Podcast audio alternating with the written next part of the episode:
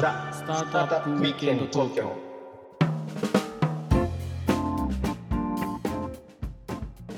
はい皆さんこんにちは。はいこんにちは。ロックウィステリアのフッティです。ひろきちゃんです。はい今日もザ・スタートアップウィークエンド東京の時間がやってまいりました。はい。ということでね、はい。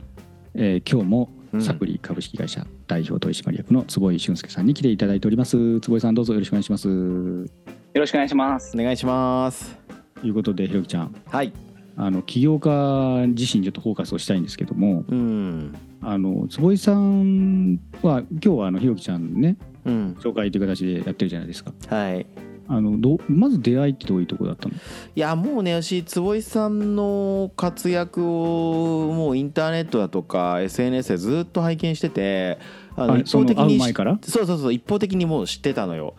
でそのたびたびそのカンファレンスとかでこう登壇のシーンをこう見たりしてさあのそうそう数年間ですよ。そういうもうすれ違いが。すれ違ってた。でついこの間ねあるカンファレンスであの初めてねあの坪井さんにお目にかかってあのご話したの挨拶をしたという数ヶ月前のそういう出会いでございました。えー完全逆ですよね。僕がどっちかというと岩さんの姿を見ていて、もうすごい憧れの方であって、でアグリテック業界をこう切り開いてきた方だという認識を持っていて、ようやく会えたっていう感じでしたね。あ光栄でございます。お互い良かったねそういう意味だと。うん、そうなの、うん。こういう場所にもつながったしね、本当に嬉しいよね。よかったよかった。ということで坪井さんも先週ですでしたっけ？29歳になりましたっていう話だったんですけど、ねええーこの若さでこのファイナンスの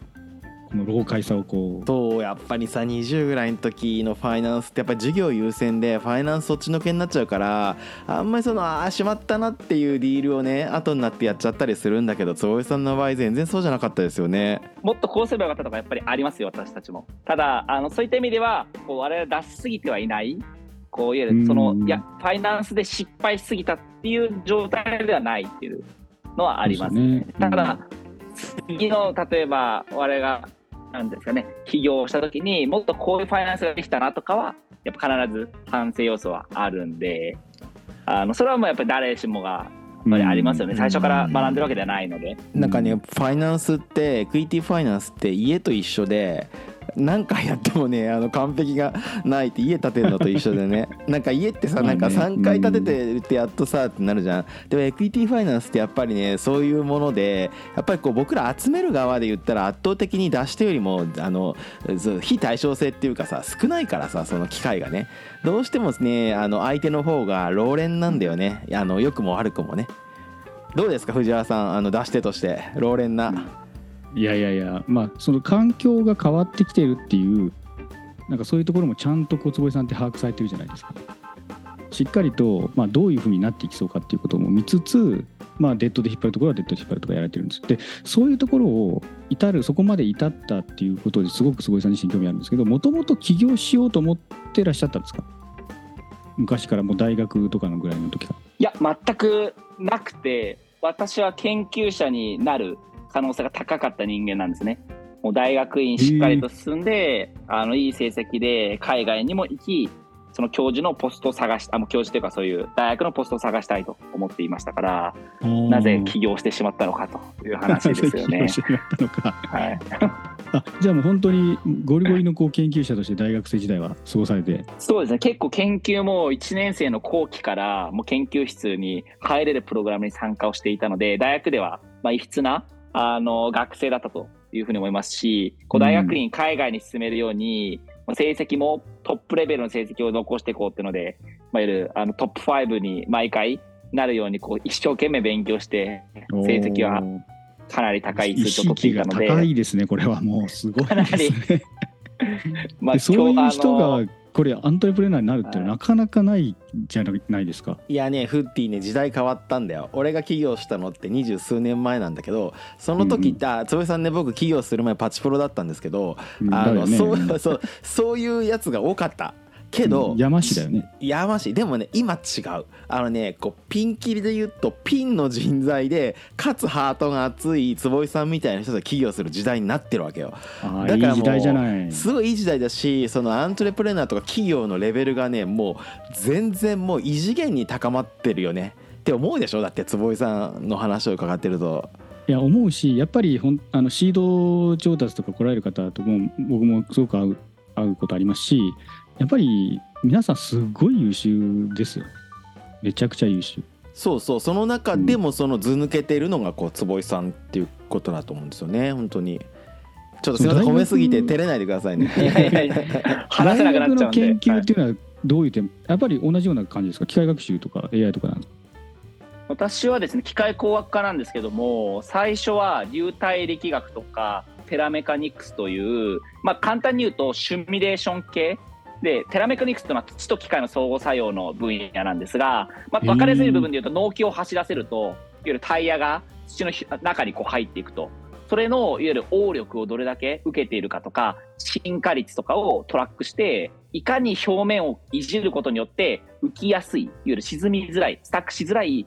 あの体を作るかと。でこれが月面探査とか火星探査に生きるんですよね。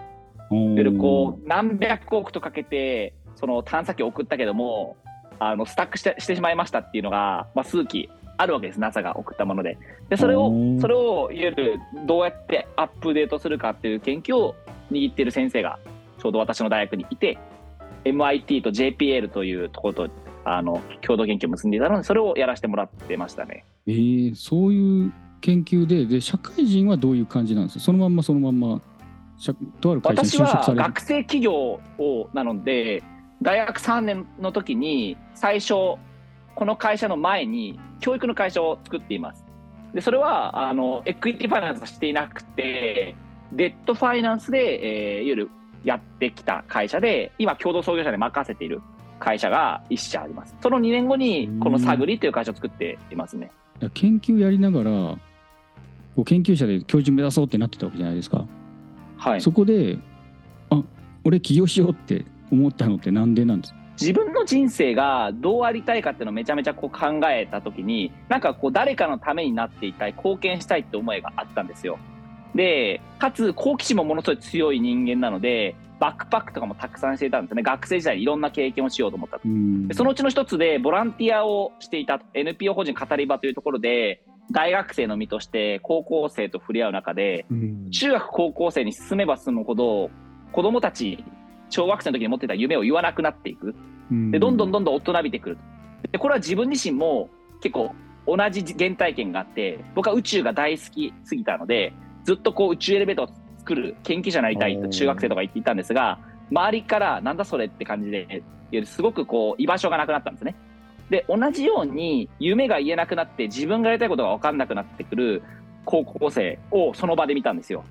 で僕はそれが日本にとってすごいマイナスなんじゃないかと思ってその状況を何とかしたいその手段が起業だったんですね。うんでもし小学生とかその中学生の初めに自分でやりたいことをめちゃめちゃ夢中になって取り組めて周りに何と言われようと突き進んだらきっとその人はものすごいこう大きな達成をすると思ったのであのと達成をするイノベートをしていく人材になると。でそれを僕は全力で応援したいと思ってまず最初の起業をしたという形ですね。まあ、でも昨今は割とね将来の夢起業家っていうのも入ってきてますよね。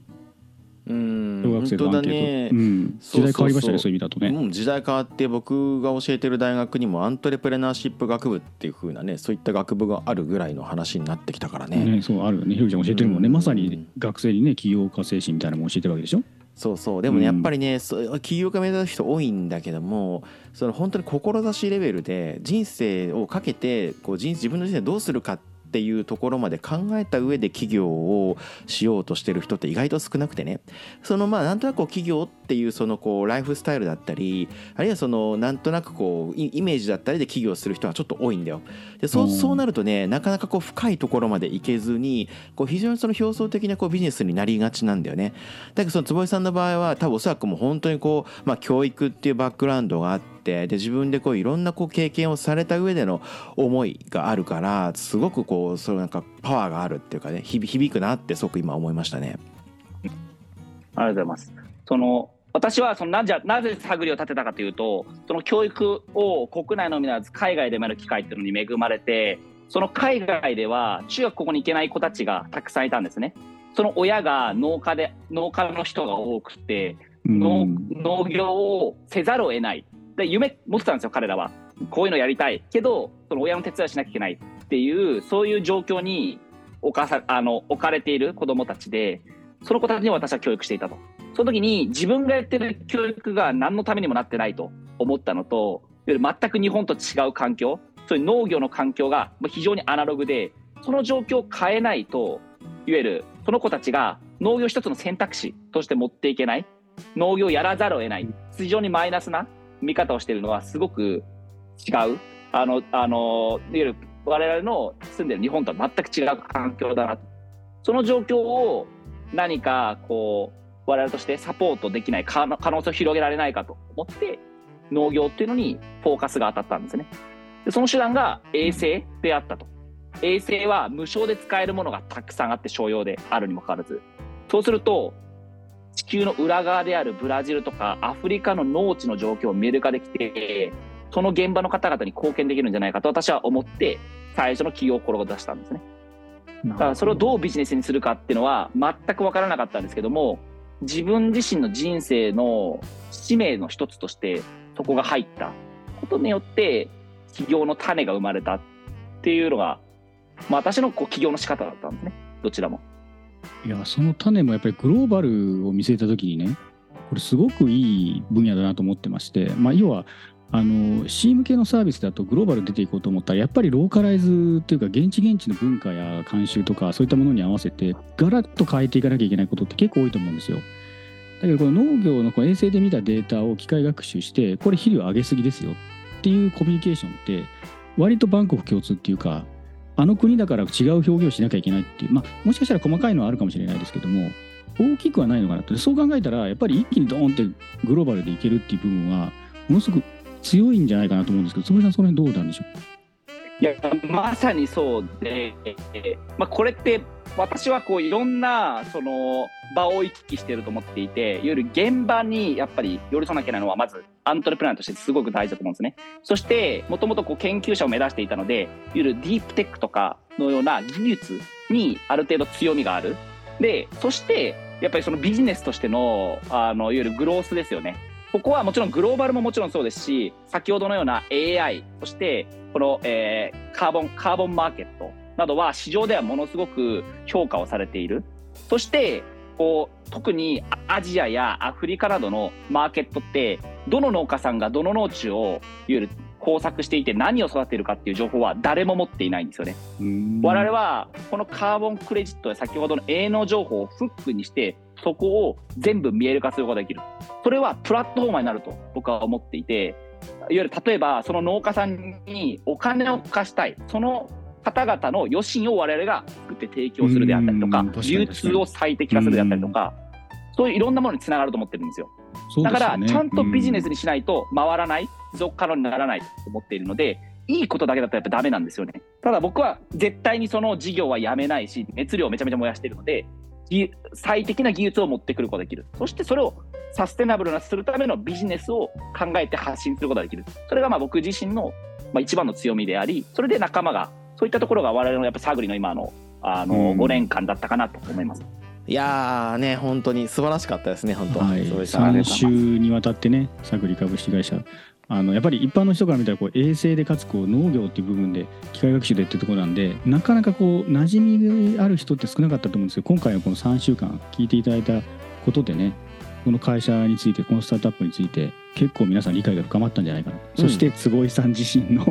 このキャラクターといいますか、うん、部分にもこの熱い男ぶりがね伝わったらすごく嬉しいなと思います、そうだね嬉しいね。みんなに聞いてほしいね、うん、本当にこの3回は本当に。特に、はい、じゃあ時間の切りがちょうどいいんで今日は一旦これぐらいにしてまた、はい、はい、次の回にしてあげていきましょう。はい、はい、よかったらコメント高評価チャンネル登録あとツイートしてくださると嬉しいです。お願いします。